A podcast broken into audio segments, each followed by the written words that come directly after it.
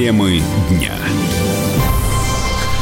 Здравствуйте, вы слушаете радио «Комсомольская правда». Меня зовут Валентин Алфимов. Мы с вами говорим на главные темы дня в режиме информационного марафона, и мы начинаем. Валентина Матвиенко сообщила, что обсудила дело журналиста «Медузы» Ивана Голунова с Юрием Чайкой. По словам спикера Совета Федерации, генпрокурор гарантировал, что расследование будет вестись под строгим контролем ведомства. Но тем временем адвоката Голунова обжаловали его арест. Защита журналиста просит отменить решение Никулинского суда Москвы о мере пресечения как незаконное и необоснованное. Дата рассмотрения жалобы пока неизвестна. Это рассказал адвокат Сергей Бадамшин. Жалоба подана. Суд сейчас ознакомит нас с протоколом судебного заседания и в дальнейшем уже назначит дату рассмотрения в Московском городском суде. Сейчас он по месту жительства мамы находится, по месту регистрации. Вот вообще в шоковом состоянии, потому что не ожидал, что в отношении него будут совершены подобные действия, которые можно квалифицировать как преступление. Защита настаивает на том, что наркотики ему подбросили. Ну, он находится в таком шоковом состоянии, и в рабочем будем защищаться. Мы вынуждены доказывать невиновность, хотя у нас существует презумпция невиновности, и все те действия, которые сейчас органы следственные производятся, то они исключительно свидетельствуют об одном, что Иван невиновен. В отношении Ивана должно прекращено быть уголовное преследование, и он должен быть освобожден. Результаты биологической экспертизы свидетельствуют о том, что отпечатков Ивана на тех предметах, которые были изъяты из его жилища, не обнаружено. Но тот факт, что на наркотиках не нашли следов Голунова, еще не доказывает его невиновность, говорит бывший заведующий лабораторией криминалистической экспертизы материалов, веществ и изделий Юрий Воронков. Отсутствие отпечатков пальцев на пакете с наркотиком может говорить лишь о том, что либо проверяемый человек не брал эти пакет ну, руками, либо брал в перчатках, либо брал, но потом стер. Нужны другие тогда доказательства. В первую очередь, если этим делом человек занимается постоянно, как, как правило, если он продает посредник, чтобы не было следов, то такое делается. А если человек употребляет, то, естественно, ему это Это делать не надо. Он берет и ни о чем не думает. Теоретически это могут быть как люди изготавливали, так люди, которые передали или подбросили и так далее. Люди, которые имели непосредственный контакт с пакетом. Такими людьми могут быть кто угодно. Но в первую очередь тот, кто готовил пакетики эти, может, но не обязательно мог делать в перчатках. Тот, кто закладку делал, тоже без страховки. Напомню, Ивана Голунова задержали шестого июня в центре Москвы у метро Цветного бульвара. По версии следствия, при досмотре у журналиста обнаружили около четырех граммов наркотического средства метилэфедрона. А также в полиции заявили, что нашли в квартире Голунова кокаин. Возбуждено уголовное дело по статьям покушения на преступление, незаконное производство, сбыт или пересылка наркотических средств. Далее к другим новостям. Истребитель Су двадцать семь перехватил, перехватил американские и шведские самолеты-разведчики над Балтийским морем. ПВО обнаружило две воздушные цели, которые приближались к российской границе. По тревоге в небо поднялся истребитель Су двадцать семь, который установил, что это лайнеры ВВС США Эр Си сто тридцать пять и ВВС Швеции Гольфстрим. Российский летчик сопровождал иностранных разведчиков, не допуская нарушения границы. Таким образом, американцы показывают, что улучшения отношений с Россией не будет. Это мнение военного эксперта Владислава Шурегина. Мы отмечаем за год несколько сотен подлетов к нашим границам. И, соответственно, разведывательная активность, она растет. Это, на самом деле, их реальный ответ и реальная позиция по вопросу улучшения отношений с Россией и, соответственно, отношения к России вообще. Поэтому, да, это вот обычная практика постоянного ведения разведки против нас, которая не прерывалась никогда, начиная там с сорок седьмого года, когда они впервые начали эти облеты. Можно вспомнить как еще времена, когда они просто вторгались в наше воздушное пространство. Например, известный полет Руста, но ведь он же был не первым, наоборот, это было уже к этому моменту почти десяток таких полетов, когда они нахально и беспардонно проводили разведку над нашей территорией, пользуясь тем, что они считали свое техническое превосходство неоспоримым, пока мы его не опровергли. В Балтийском море проходят военные учения Бэлтопс двадцать девятнадцать. В них задействовано почти девять тысяч американских и европейских военнослужащих из восемнадцати стран. В маневрах участвуют морские, воздушные и сухопутные силы. Учения продлятся до двадцать первого июня. Они призваны продемонстрировать способность членов Альянса работать вместе. Это заявили в НАТО. А Следственный комитет возбудил уголовное дело после гибели людей на танкере в Махачкале. Статья «Причинение смерти по неосторожности». На прямой связи со студией сейчас корреспондент «Комсомольской правды» Андрей Зобов. Андрей, здравствуй. Танкер загорелся сегодня рано утром. Что там произошло? Валентин, приветствую. Да, в четыре часа одиннадцатого июня произошел взрыв на танкере ВФ Танкер шестнадцать, пришвартованном в порту Махачкалы. Сильный хлопок в газовоздушной смеси произошел в машинном отделении во время стандартной перекачки нефтепродуктов из судна. Огонь охватил э, проводку отсека, после перекинулся на жилую часть судна. К счастью, крупномасштабной экологической катастрофы удалось избежать. Емкость нефти цела. Главной задачей пожарных на данный момент является ее охлаждение и проливка. По сведениям Дагестанского управления МЧС, пожар в машинном отделении к десяти часам двадцати четырем минутам был локализован. Тушение продолжается. Никакой угрозы э, разлива нефти нет. По последним данным, пострадавших шестеро. Обнаружены тела троих погибших, еще три человека доставлены в ожоговый центр Махачкалы. У одного из них ожоги девяносто пять процентов тела, поэтому врачи борются за его жизнь. Само судно ВФ Танкер шестнадцать принадлежит одноименной российской компании ВФ Танкер, входящей в состав Волжского пароходства. Она, в свою очередь, входит в транспортно-логистический холдинг ю си эл, который принадлежит миллиардеру Владимиру Лисину. Вот на данный момент такая информация по происшествию. Андрей Зобов, «Комсомольская правда», Северный Кавказ, Махачкала. Мы следим за развитием событий. Все последние новости обязательно узнаете из нашего эфира. Ну а сын Алибасова опроверг информацию о внутреннем кровотечении у отца. Бари Алибасов-младший добавил, что состояние продюсера по-прежнему тяжелое. Я думаю, что это произошло от того, что ну, вчера был эфир «Пусть говорят», на «Пусть говорят» пришла женщина, у которой мама, ну, свекровь умерла от того же самого крота на восьмой день в том же самом склифе. Один в один такая же ситуация. На седьмой день было все хорошо, ну, вот, а на, потом вот на, так, такой же, получается, ожог, как у отца, вскрылся. И от э, внутреннего кровотечения она погибла. И вот, наверное, отсюда пошла деза. Стабильные, тяжелые, все те же самые осложнения. С ножом, с ножевой раной, с пищеводом. На момент вчерашнего вечера еще не просыпался. Вот сейчас еду будить. Я напомню, Бари Алибасов находится уже неделю в реанимации в состоянии медикаментозного сна. Процедура э, продюсера доставили в институт Склифосовского четвертого июня после того, как он по ошибке выпил жидкость для очистки труб. Алибасов перепутал ее с лимонадом или с йогуртом, а врачи диагностировали ожоги внутренних органов. Темы дня. Встречаем мы как-то Максима Шевченко и говорим: «Давно вас видно не было. Что случилось?» А он отвечает: «На меня полный запрет. Я в чернейшем списке. Полный запрет на всех телеканалах федеральных, потому что я нарушил как бы правила». Вот и молодец, говорим мы. Правила для того и существуют, чтобы их нарушать. А на радио «Комсомольская правда» вам всегда рады. Исключение из правил с Максимом Шевченко. Слушайте по вторникам в восемь вечера по московскому времени.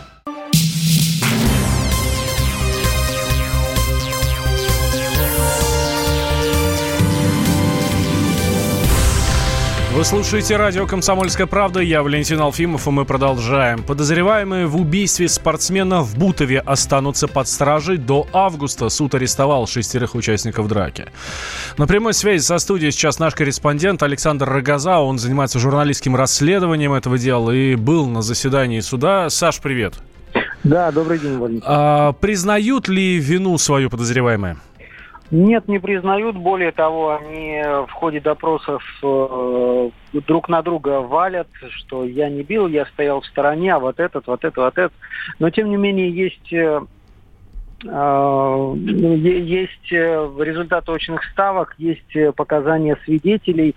И, судя по всему, картина вырисовывается такая, что вот один из этих шестерых по фамилии Туфалангов, именно он э, непосредственно дрался с Сергеем Чуевым, который в итоге погиб. Он наносил ему самые серьезные удары, но сейчас, конечно, в течение вот ближайшего времени следователям э, нужно здорово потрудиться, потому что камер видеонаблюдения четких в этом месте нет, и вот всю настоящую картину им при, придется складывать буквально по крупицам, э, рассматривая ну, вот, показания свидетелей, в том числе, и, конечно, надеяться на то, что начнут наконец-то говорить что-то более-менее внятно сами арестованные. А много ли свидетелей? Ну, там около десятка человек. Это то, что озвучивалось на суде. А я напомню, что само вот это ЧП произошло вечером в пятницу. А, то есть в парке на Южнобутовской было много людей. И, конечно, привлекали внимание группа молодых, э, группа мужчин, явно пьяных, которые громко матерились, как говорят свидетели. приставали к прохожим, в том числе вот к беременной женщине, которая проходила мимо. И Сергей Чуев, мастер спорта по греко-римской борьбе, он попытался заступиться за девушку. Парням это не понравилось, началась драка. И даже после того, как уже были нанесены удары в голову Сергею Чуеву, он уже в воде потерял сознание, в пруду, и, по сути, утонул. Вот эти молодые люди, они напали и на его спутницу, и э, досталось еще двум подросткам, которые э, тоже пытались звать на помощь. То есть там э, комплекс вот таких нападений, и сейчас предъявлено обвинение всем, ну, вернее, э, э, планируют предъявить обвинение сразу по двум статьям. Это убийство группой лиц из хулиганских mm-hmm. побуждений и хулиганство, совершенная группа лиц. Саша, спасибо большое. Специальный корреспондент «Комсомольской правды» Александр Рогоза был с нами на связи. Он следит за ходом дела убийства, э, за ходом дела вот этого самого убийства российского спортсмена Чуева э, в Бутове. Но тем временем стало известно, что трудовые мигранты получат российские пенсии. На выплаты претендуют граждане Евразийского экономического союза. Нововведение Министерства труда предполагают, что страна, где мигрант работал и делал отчисления в Пенсионный фонд, будет платить ему пенсию и по возвращении на родину. Планируется, что члены ЕАЭС подпишут и ратифицируют этот документ до э, конца года. Сейчас мигранты делают отчисления, однако выплат не получают. Как рассказал проректор Академии труда и социальных отношений отношений Александр Сафонов, так называемый экспорт пенсий приведет к легализации занятости людей, связанных с трудовой миграцией. Долгое время боролись за равенство прав иностранцев и россиян за рабочее место, потому что если бы за иностранцев отчисления не производились в систему социального страхования, то они были бы изначально выгоднее для работодателя. Но сами посудите, за работника российского надо отчислить взносы в размере тридцать процентов от уплаченной заработной платы, а за иностранца такого делать не нужно. Понятно, что в этом случае прямая выгода работодателя там, тридцать процентов от фонда оплаты труда. Вот сейчас, когда все это уравнивается, соответственно, выбор будет происходить не по принципу, кто мне дешевле станет, но по принципу все-таки более высокой квалификации, более высокой мотивации к труду. И в этом я вижу исключительно положительные аспекты. Ну, я уже не говорю о том, что все-таки как страна, подписавшая конвенцию ООН о соблюдении прав граждан, обязана стремиться к тому, чтобы у нас не было никакой дискриминации ни российских граждан, не граждан, которые приехали на законном основании сюда трудиться. Выплаты пенсии для мигрантов не отразится на благосостоянии российских пенсионеров. Вопрос единых трудовых условий назрел достаточно давно, считает экономист, директор Института социоэкономики Московской финансово-юридической академии Александр Бузгалин. Мигранты составляют значительную часть людей, которые трудятся в нашей стране и создают богатство нашей страны, причем, как правило, в тех сферах, где граждане Российской Федерации не спешат проявить свой трудовой энтузиазм. В условиях, когда они отчисляют порядка двадцать процентов в Пенсионный фонд России, обеспечение их определенными гарантиями на старости лет – это элементарный долг Российской Федерации. Любой мигрант, кроме того, что он получает зарплату, он и платит личное отчисление в Пенсионный фонд, фонд еще и создает прибыль тому, кто его нанимает. Пенсионеры Российской Федерации от этого не пострадают, поскольку эти пенсии мигрантам будут выплачиваться за счет тех взносов, которые они уже давно выплачивают в Пенсионный фонд России. То есть до настоящего времени была ситуация, когда они платят в российский фонд для российских пенсионеров. Мы им ничего не платим в ответ. Учитывая общую, как правило, гораздо более низкую заработную плату мигрантов в России, я думаю, что как минимум эквивалентно, а, скорее всего, будет все равно в пользу России. По подсчетам Министерства труда, в следующие два года на выплату пенсии по новым правилам понадобится больше сто шестьдесят пять миллионов рублей. В будущем сумма вырастет, поскольку отчисления после подписания договора будут накапливаться. В ЕАЭС входят Россия, Беларусь, Казахстан, Армения и Киргизия.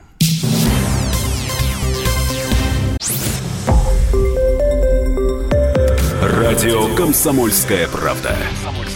Более сотни городов вещания и многомиллионная аудитория.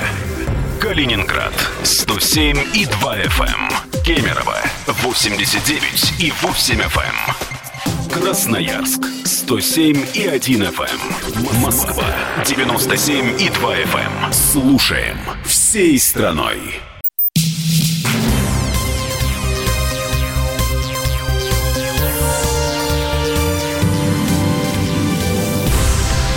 Вы слушаете радио «Комсомольская правда». Я Валентин Алфимов, и мы продолжаем. Китайский производитель смартфон, э, смартфонов Huawei может перейти на российскую операционную систему. Компания, которая попала под ограничение США и потеряла доступ к обновлениям Android, получит «Аврору». Это система, которая разработана при участии Ростелекома.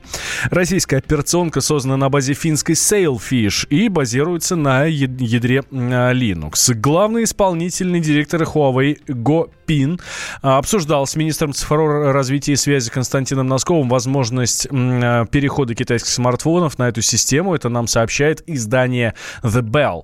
Однако ведущий аналитик Mobile Research Group Эльдар Муртазин считает, что китайцы не будут работать на российской программе, потому что ее нельзя контролировать.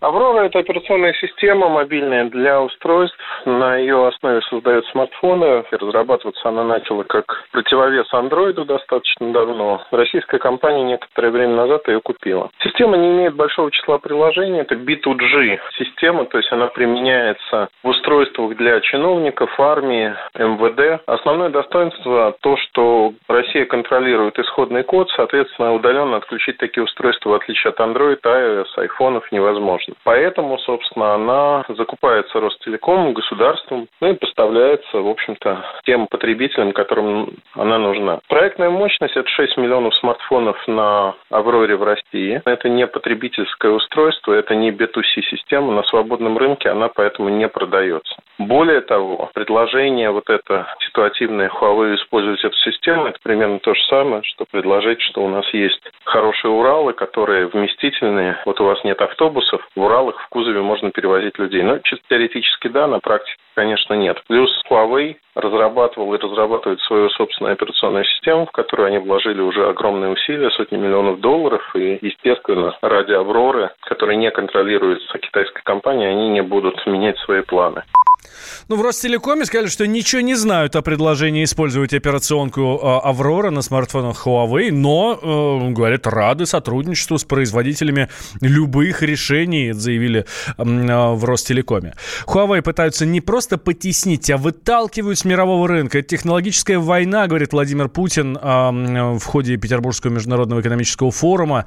пятнадцатого мая этого года Дональд Трамп внес компанию Huawei в черный список, чтобы защитить коммуникационные сети Америки. С двадцатого числа компания Google прекратила сотрудничество с Huawei, отключив ее от системы Android. А жителей Центральной России ожидает небольшая передышка от жары. К четвергу зной отступит, станет прохладнее. Об этом рассказал научный руководитель гидромедцентра Роман Вильфанд. А вот в четверг, тринадцатого числа, радикальные изменения циркуляционного механизма, и через Москву будет проходить фронтальный раздел. Ну, осадки будут, не очень сильные, но все-таки будут. Но самое главное, что температура понизится на восемь-десять градусов. Это значит, что в четверг уже температура будет в диапазоне двадцать один - двадцать три. Это максимальное значение. Это очень существенное изменение. Но атмосфера очень подвижна, очень лобильна. И уже в пятницу опять повышение температуры. Но не такое, которое можно было бы назвать жаркой погодой. Вот в пятницу уже температура будет двадцать три - двадцать пять градусов. И пятнадцатого - шестнадцатого в диапазоне двадцать один - двадцать шесть. То есть мы возвращаемся, в общем-то, в нормальное лето. Даже температура будет выше нормы на один-два градуса. А вот э, наиболее заметное понижение температуры в Москве будет в четверг. Вот к этому нужно подготовиться. Ну, надо сказать, что вместе с похолоданием придут дожди, гроза и облачность. Но во время грозы нельзя забывать о правилах безопасности, ведь не всем может улыбнуться удача, как вот одному жителю Пензы. Про таких говорят: в рубашке родился, но сам Николай, Николай Тюкин утверждает, что его спас православный крестик. И дело вовсе не в религии, а здесь все наука. Юрий Кораблев продолжит. В тот день бригада дорожного рабочего Николая Тюкина укладывала асфальт на трассе эм пять в пятнадцати километрах от Пензы. На строителей надвигалась гроза. Дождя не было, тучи только-только подходили. Мастер вызвал транспорт, чтобы рабочие могли укрыться от дождя. До автобуса Николая Тюкину оставалось дойти двадцать метров. В этот момент молния в него и попала. По словам рабочего, он совершенно ничего не почувствовал, потерял сознание. В себя пострадавший пришел только тогда, когда машина скорой помощи приближалась к больнице. проверил, руки, ноги шевелятся. Сразу же посмотрел на себя, как раз на мне разрезали остатки сгоревшей одежды. Сразу же в голове меня молния ударила. Ну, я потом позвонил рабочим и позвонил водителю погрузчика. Он сказал, что все видел. Видел, как яркая вспышка, молния под прямым углом зашла мне в затылок. Про таких, как Тюкин, говорят, родился в рубашке. Чаще всего при попадании молнии человек погибает, говорит руководитель отдела термических поражений НИИ скорой помощи имени Джинилидзе Константин Крылов. Электрический ток здесь мощный, не маленький, не вспышка вольтовой дуги. Проходит по тканям, при этом страдают, естественно, ткани от той температуры, которой сопровождается это явление. Так же, как прохождение тока высокого напряжения. И часто, к сожалению, печальный исход, потому что значительное поражение. По мнению самого Тюкина, жив он остался благодаря серебряной цепочке с крестом. Он считает, что она весь удар приняла на себя. Цепочка полностью расплавилась, а вот крест остался цел, только лишь оставив отпечаток на груди. Ученый-геофизик Виктор Боков говорит, что в чудесном спасении цепочка никакой роли не сыграла. Железо всегда проводник. И поскольку там большая мощность, то, ну, знаете, как провода горят, при большой мощности там медные или алюминиевые, они расплавляются даже. Так же здесь тоже там получилось. Ничего необычного нет. Останется ли жив человек после попадания молнии, зависит от множества факторов.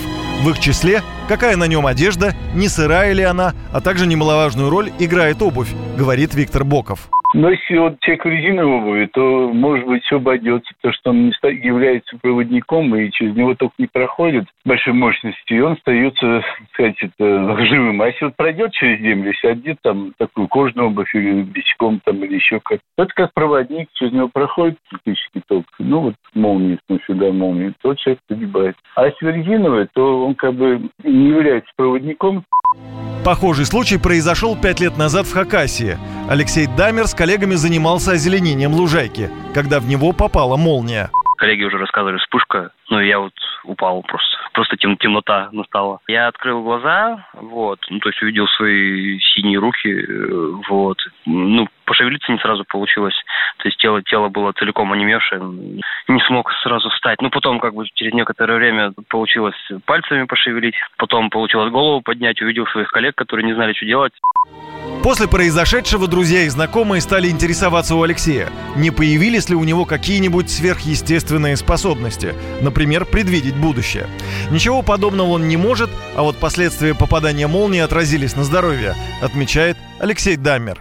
На шее была как бы цепочка тоже там с крестиком, с кулончиком. Ну и эта цепочка расплавилась, у меня следы, то есть шрамы на шее остались. Разряд с левой стороны прошел, и у меня, то есть повредило, повредило барабанную перепонку. Я на физиолечение потом ходил, немного по-другому слышать на левое ухо стал. Там хлопок просто был громкий, и повредило вот именно барабанную перепонку. Дорожный рабочий Николай Тюкин продолжает восстанавливаться. На вопрос о том, как он теперь будет себя вести во время грозы, отвечает, как и прежде, никакой фобии после попадания молнии у него не появилось. Юрий Кораблев, радио «Комсомольская правда».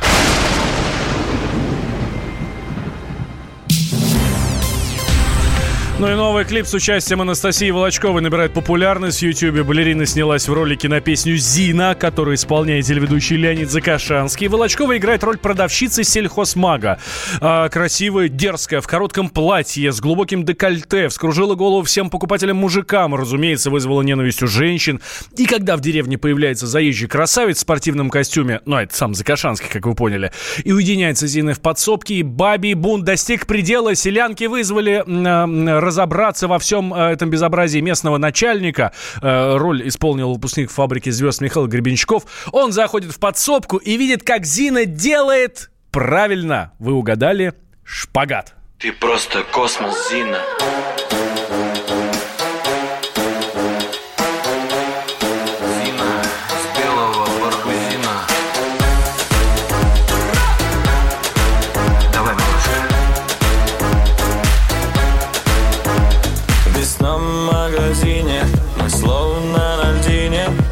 Песня о Зине, ее не сменить.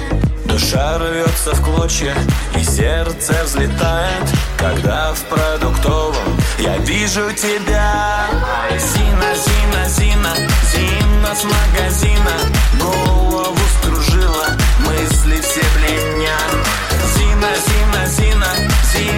магазина, обрати скорее взор свой на меня. Ты просто космос, Зина.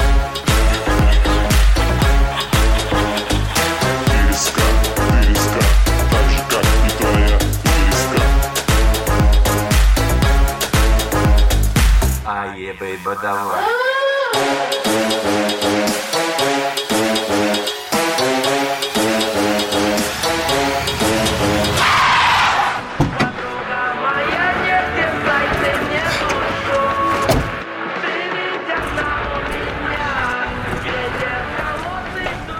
Так, бабоньки, и что происходит? Михаил Вячеславович, голубчик, ты уж разберись с этой Зинкой. И сил уже больше нет, опять с каким-то хахарем в пособке закрылась. Была бы моя воля, как дала бы ей в пачку. Приму мне тоже. Фу.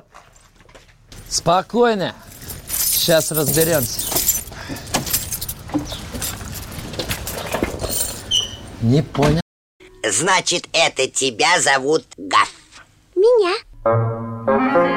Не годится котенку иметь такое имя. А какое имя годится иметь котенку? Как назвать, чем кормить и с кем оставить во время отпуска? День открытых зверей на радио «Комсомольская правда». Каждую субботу с семнадцати ноль пять по Москве в эфире «Вот такая зверушка». Самая живая программа про братьев наших меньших. Советы ветеринара Ильи Середы. Не пропустите.